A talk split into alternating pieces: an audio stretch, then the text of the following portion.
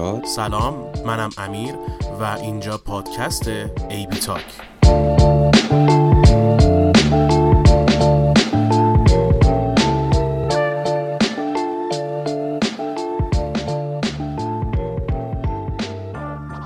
اولین اپیزود از پادکست AB Talk با شما هستیم. ما قراره که توی هر اپیزود از پادکست AB Talk در مورد یک موضوع که می‌تونه زندگی ما رو بهبود ببخشه باعث پیشرفتمون بشه و بهرهوری ما رو در طول روز ببره بالا صحبت می‌کنیم و راجع بهش بحث می‌کنیم.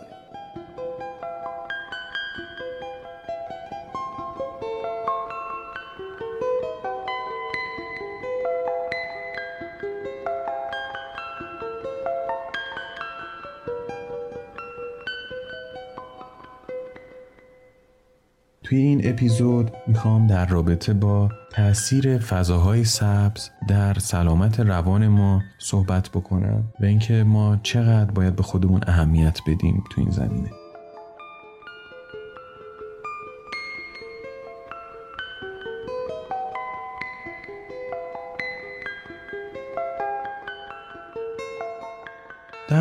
ما توی زندگی روزمرهمون خیلی مشغولیم. این روزمرگیامون خیلی زیاده مشغولیت هامون حاشیه هامون واقعا من موقعی با دوستان میشینم صحبت می‌کنم میگم ما خیلی بیچاره ایم یعنی بی اسلش چاره. چاره ای نداریم یه موقع حیوانکی هستیم تفلکی هستیم. اینطوری از خودمون یاد می‌کنم. اونم به این دلیله که ما توی همچین دنیایی داریم زندگی می‌کنیم با یه همچین حجم اطلاعاتی در روز مواجهیم. یه جایی من یه چیزی میخوندم که می‌گفت امروز یعنی تا همین الان که من دارم این ضبط رو انجام میدم روزانه به این اعدادی که از این به بعد تا یه زمانی دارم میگم خوب دقت کنید. روزانه 328 میلیون ترابایت data یا همون اطلاعات تولید میشه و ببینید این عدد اگه بخوام بگم چه مقیاسی داره ملموسش کنم یه درجه اگه هاردای یه ترابایت رو قطعا خیلی ها دیدین 328 میلیون هارد یه ترابایت رو بذارید کنار هم اون داره تو یه روز data تولید میشه. اگه بخوام باز این عدد رو ملموسش کنم فقط بدونید بین سال 2015 تا 2016 90 درصد اطلاعات دنیا تولید شد و این 90 درصد یک چیزی بود معادل 2.5 میلیون ترابایت. اون عدد اولی 328 میلیون ترابایت در روز این 2.5 میلیون ترابایت در دو سال. و باز یه درجه اگه بخوایم دقیق تر بشیم ذهن انسان به طور معمول می‌تونه 2.5 میلیون ترابایت یعنی دقیقا همون عددی که توی 2015 و 2016 تولید شد و 90 درصد اطلاعات تا اون روز دنیا بود این حجمیه که مغز انسان می‌تونه ذخیره سازی بکنه. حالا دیگه من دیگه واقعا نمی‌خوام واردش بشم. این اعداد رو آدم داشتم اولش می‌گفتم که مشغولیت همون زیاده. نمی‌خوام مشغولیت بهش اضافه بکنم. اما فقط خواستم بدونید که ما با چی طرفیم در روز؟ از طرفی یک حجم بسیار زیادی از این 328 میلیون ترابایت در روز اطلاعاتیه که واقعا به درد ما نمی‌خوره. یه ویدیوی اخیرا ترند شد تو اینستاگرام. میگفتش که ما توسط سوشال مدیا فقط داره دوپامین کوتاه مدت با حجم بالا در روز بهمون به تزریق میشه. چجوری؟ با همین سوشال مدیا با الکل با مخدر و همچین چیزهایی. و ما نیازمند دوپامین بلند مدتیم که میشه ورزش حضور در طبیعت هدف مشخص داشتن. حالا خب یه سری میان ما نمی‌تونیم واقعا نمیشه. واقعا هم آره یه موقع واقعا نمیشه کاریش کرد. یعنی از دست ما خارجه. و همینمون اول گفتم ما واقعا یه موقع بی چاره ایم برای همینه. اما بالاخره ما نیاز داریم به یک زمانی در روز که نفس بکشیم. یعنی واقعا خونه کار ترافیک خونه کار ترافیک این ما رو فرسوده می‌کنه پژمرده می‌کنه. ما نیاز داریم در طی روز بشینیم یه گوشه ای بشینیم یه جای وسط یه جایی که اصلا خارج از این چیزا باشه. حالا ما خیلی دقیق تر طبق نظریه ها طبق پژوهش ها جلوتر می‌پردازیم بهش. به اونجا به اون زمان به یک فرهنگ خاصی. بذارید همین الان صحبتشو بکنیم. سال 1990 یک جامعه شناس شهری امریکایی به نام ری اولدنبرگ یک نظریه داد و اون نظریهش رو در قالب یک کتاب بیرون داد. اون کتاب اسمش هست The Great Good Place. حالا بخوایم ترجمهش بکنیم چه فضای خیلی خوب. همچی حالا شما هر کی روزی خواستین کتاب رو ترجمه بکنه خودش میدون دیگه. حالا فعلا اینو بپذیرید. نظریه چی بود؟ اسم اون نظریه مکان سوم یا third place به این میپرداخت. ما در طی روز سه تا مکان حضور داریم. یک خونه است می‌خوریم میخوابیم اونجا زندگی می‌کنیم. خونه که مثلا یه چیز بنیادینه. دو سر کاره. حالا یکی میگه من سر کار نمیرم. حالا مثلا یکی دانشگاه میره جای دیگری میره. اون مکان دوم جاییه که عموما دلپذیر نیست. ته دلمون به دلخواه نمیریم. یه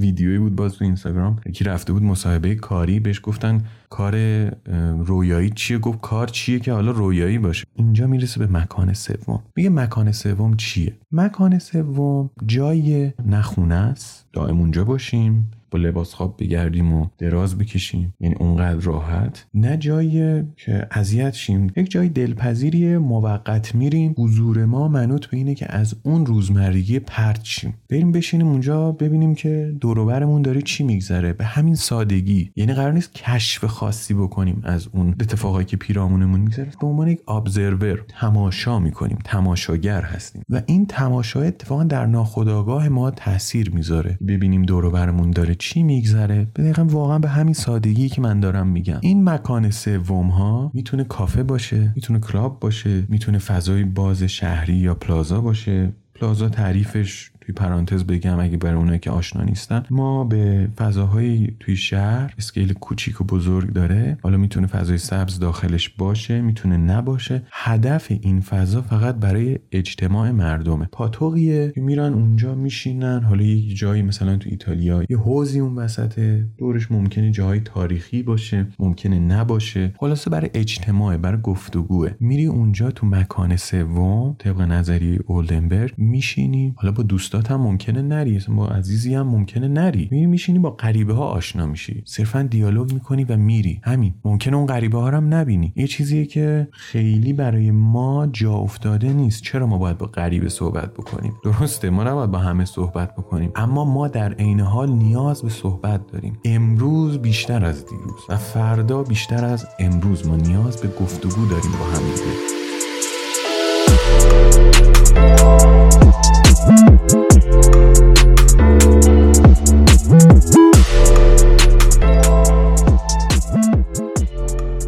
بگیم که خب ما اصلا چطور کی وقت می‌کنیم با این مشغله بریم بیرون؟ اصلا مگه ممکنه؟ خب این نظریه است. اصلا بلش کن. کی داره این کار انجام میده؟ دارن انجام میدن. امروز و دیروز هم نیست. سالهاست در سوئد فرهنگی هست به نام فرهنگ فیکا. یا فیکا کردن. کسایی که سوئد زندگی کردن یا دارن زندگی می‌کنن این برنامه رو دارن میشنون. بیان و حتما بعدا از طریق راه های ارتباطی که میگن بیان بنویسن در مورد فیکا که بقیه هم بیشتر آشناشن یا یعنی اگه دوست داشتن گفتم می‌تونن درخواست سری بعد با هم صحبت بکنیم. خب این از مکان سوم رسیدیم به فیکا. فیکا چیه؟ فیکا یک فرهنگیه که شما بین کارت بین نیم ساعت تا یه ساعت میری بیرون. از محل کار خارج میشی میری میشینی یه کافه میری میشینی اون پارک و از اون مکان دوم فاصله می‌گیری. ذهنت آروم میشه اون دور رو تماشا می‌کنی دوباره برمیگردی. این خیلی موثره. حتما امتحانش بکنید. چون اگه شما مدیر جایی هستین توصیه می‌کنم برای افزایش بازدهی همکاراتون که دارن با شما کار می‌کنن این فرهنگ رو یکی دو بار یه مدتی پیاده کنید. واقعا یکی دو بار جواب نمیده. یه مدتی مثلا باید یه, یه ماهی حداقل اینو امتحان بکنید. بعد از اون یک ماه ببینید یه ماه دو ماه چه بازدهی داشته. به منم بگید که چطور بوده آیا تأثیری داشته نداشته. برای ما حتما بگین بعد از این برنامه که مکان سوم شما کجاست. اگه دارید کجاست؟ اگه دوست دارید از این به بعد یک مکان سوم داشته باشید بگید که اونجا کجاست. صحبت می‌خوایم بکنیم در مورد اینکه هر کدوم از این مکان سوم چه مزیتایی داره چه معایبی داره. مثلا کافه کلاب یا همچین جاهای رستوران نمیشه هر روز رفت. با این مسئله اقتصادی که الان هر روز داره بدتر میشه. گرون هر روز بخوایم بریم کافه سر یه هفته ما ورشکست میشیم رویمون نه تنها بهتر نمیشه اصلا داغون میشیم. بعد بعد بریم پیش روانشناس روانشناس هم گرونه. جلسه 500 600 هزار تومن می‌گیره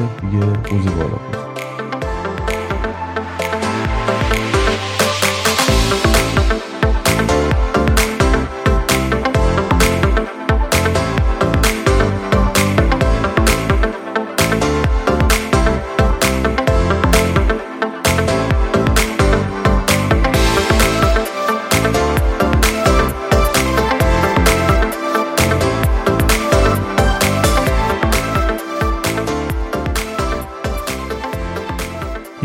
کافه نرید معایبشو که گفتیم مزایاش هم اینه که خب شما دیگه کافه هایی برید میز اجتماعی داشته باشن. اگر اهلش باشید می‌دونید که اون میز اجتماعی دقیقا برای اینه که شما به کناریتون یا با روبرویتون یه دیالوگ یا eye contact ی برقرار کنید. این واقعا وسط یه نقدی بکنم توی سری کافه ها میز اجتماعی میشینید بعد MacBook ه رو باز می‌کنید. خیره میشید به دسکتاپ خالی. مثلا به دسکتاپ خالی هم نه. مثلا یه می‌بینید یکی یه رو به فقط خیره شده به صفحه فتوشاپ خب بابا حداقل اگه می‌خواید پوز بدید بار دیگری پوز بدید. خب پوزی که به چیزی ختم نشه که به درد کیه من می‌خوره. حداقل ببندید با هم دیالوگ برقرار بکنید. میز اجتماعی اصلا کارش این اگه میشینید پشتش. با هم صحبت بکنید. من خیلی تو این اپیزود و اپیزودهای بعدی حالا کلا تاکید دارم به صحبت کردن با هم دیگه. این از مسئله کافه ها بعد می‌رسه به یه اسکیل دیگه میشه جنگل ها و پارک های جنگلی. ببینید با این ترافیک شهری این حجم که شهر داره گسترش پیدا می‌کنه مثل تهران مثل تبریز مثل مشهد اصفهان و خیلی شهرهای دیگه. اگه بخوایم بریم از همین تهران نزدیکترین فضای طبیعت بکر مثلا بریم تا چالوس مثلا بریم تا همین لواسون. دیگه اونم به درد نمی‌خوره واقعا. خب پا میشیم میریم. دو ساعت هم زمان می‌ذاریم. برو اونجا. میپریم میریم توی دونه کافه رستورانی. توی مالم زدن اونجا. میپریم میچرخیم بعد میایم خونه. دوباره میشینیم تو ماشین. همون راه که چیزا برمیگردیم میریم میایم. به قول گفتنی. یه چیه پارک های جنگلی هم حیزن همینطور. فقط زمان طولانی صرف باعث میشه که ما هی بندازیمش عقب. که توی زمان خلوت هی براش برنامه بذاریم. چیزی نیستش که دم دستمون باشه. خب میگیم میریم سر پارک ها خیلی گزینه خوبیه. تا الان بهترین گزینه است. میریم پارک ها اگه پلازایی هست میریم یه پلازایی میشینیم. ایراد بزرگی که شهرهای بزرگ ما دارن اینه که پلازا نداریم. اینو از همین تریبون دارم میگم. ما جایی که جمع بشیم با هم صحبت بکنیم. آخر روز هم اون صحبت ها اصلا یادمون بره. فقط یه تخلیه بوده باشه که هیجانی اون درد دلی با هم دیگه داشتیم. تموم شه بره نداریم آقا. اما واقعا پارک های ما همین سطح شهر تهران پارک سایی ملت نیاورون پارک شهر پارک لاله پارک دانشجو از یه ساعتی به بعد که هوا تاریک میشه نمیشه رفت. میشه رفت. رفتنت با خودته. اما برگشتنت خیلی با خودت نیست. این یه حقیقتیه واقعا. تعارف هم نداریم. باید تعارف رو بذاریم کنار. ما توی طراحی پارک ها یه سری معیارهایی داریم. یکی از اولویتاش امنیته. عموما میان نورافکن میندازن. خب چقدر می‌خوایم نور بندازیم اونجا؟ چقدر می‌خوایم فضایی بدون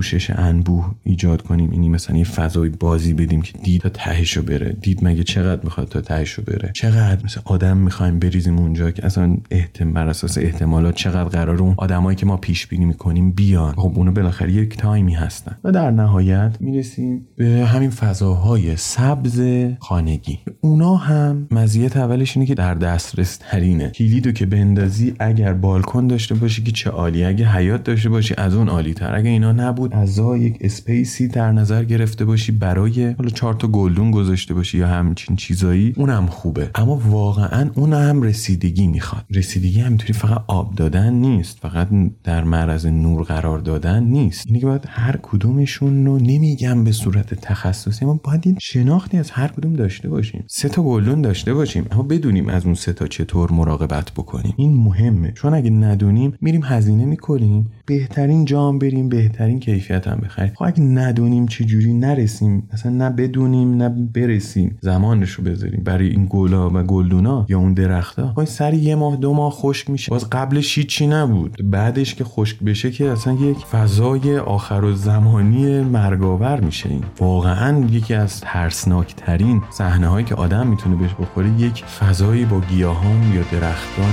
خشکی.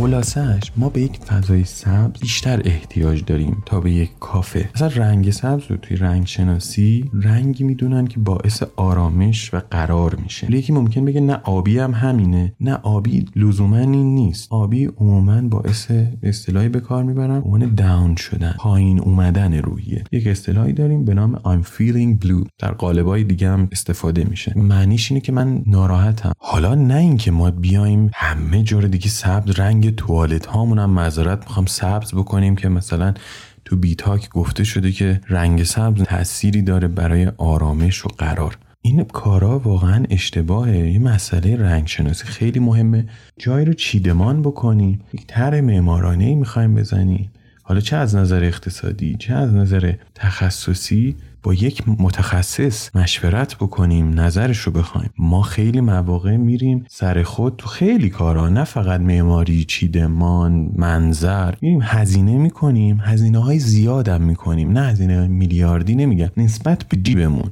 این جیبه هم چیزیه که بعدا در موردش صحبت خواهیم کرد. هزینه های هنگفت می‌کنیم بعد ضرر می‌کنیم. همون گلدونه که خشک میشه در یک اسکیل های بالاتر. اصلا روحی همون خراب میشه. کاری بود من کردم.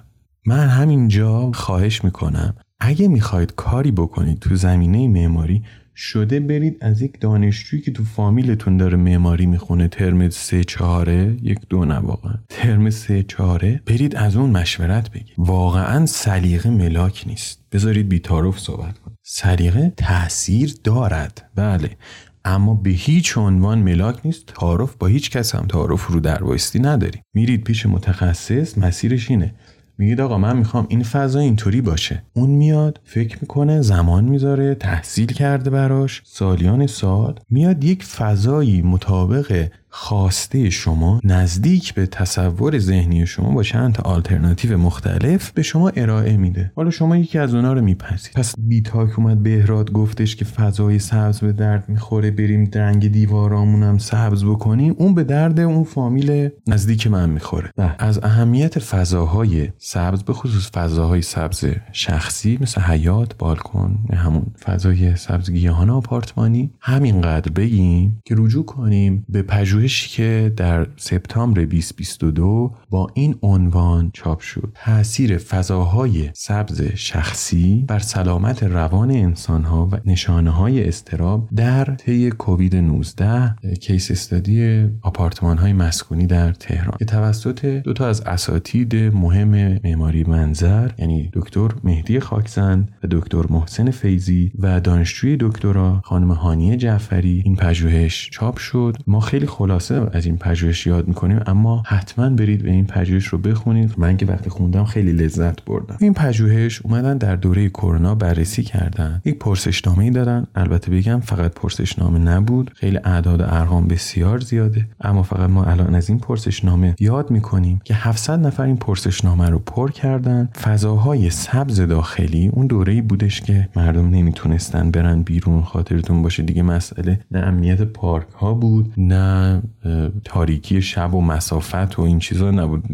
مثلا جون ما بود. نمی‌تونستیم اجازه نداشتیم میترسیدیم بریم بیرون. توی اون دوره نشون داد افراد بین 18 تا 28 سال توشون افسردگی خیلی بالاست. دقت کنید. زیر 18 سال اضطراب خیلی بالاست. این تحقیق این پرسشنامه کارهای بسیاری که روش انجام شد نشون داد که فضاهای سبز داخلی به شدت اون اضطراب و افسردگی رو کاهش دادن ما اینا رو گفتیم. همین حرف رو زدیم. نمی‌خوام در واقع بگم که فضای سبز خانگی بهترین گزینه است. نه اتفاقا من نمی‌خوام بیام. شما رو تشویق به تنهایی بکنم. اگر می‌تونید اون گزینه های اول رو بیشتر پیاده کنید بله برید کافه هر روز برید پارک هر روز برید برید بدوید. اما فضای سبز داخلی رو حتما داشته باشید. کافتونم برید پارک و پلازا و هم همینجا هم می‌خونید برید. اما فضای سبز داخلی رو حتما داشته باشید.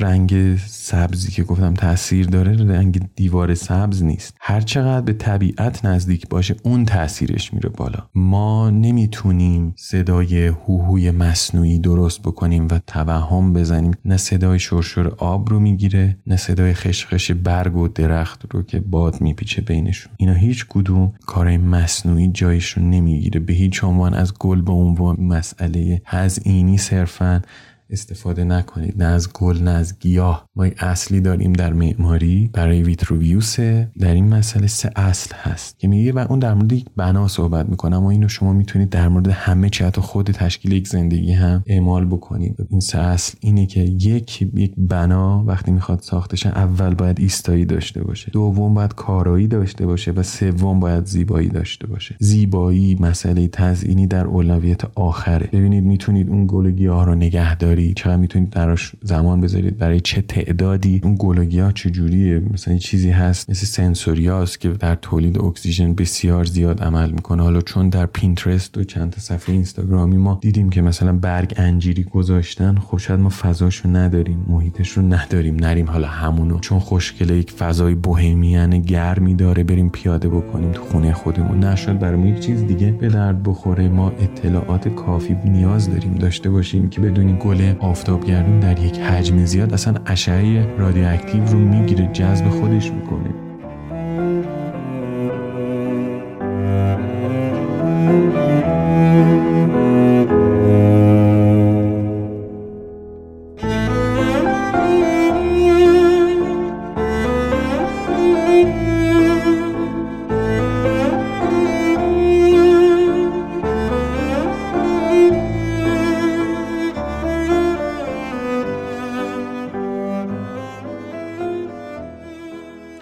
در اینجا ما اپیزود رو به پایان میرسونیم. امیدوارم که براتون مفید بوده باشه. فیکا کنید لذت ببرید و اگر که مکان سوم جالبی پیدا کردین حتما با ما به اشتراک بذارید. شما می‌تونید از طریق تلگرام و اینستاگرام به آدرس AB Talk پادکست بدون هیچ فاصله ای با ما در ارتباط باشین و امیدوارم که همیشه حالتون خوب باشه. خدا نگهدار.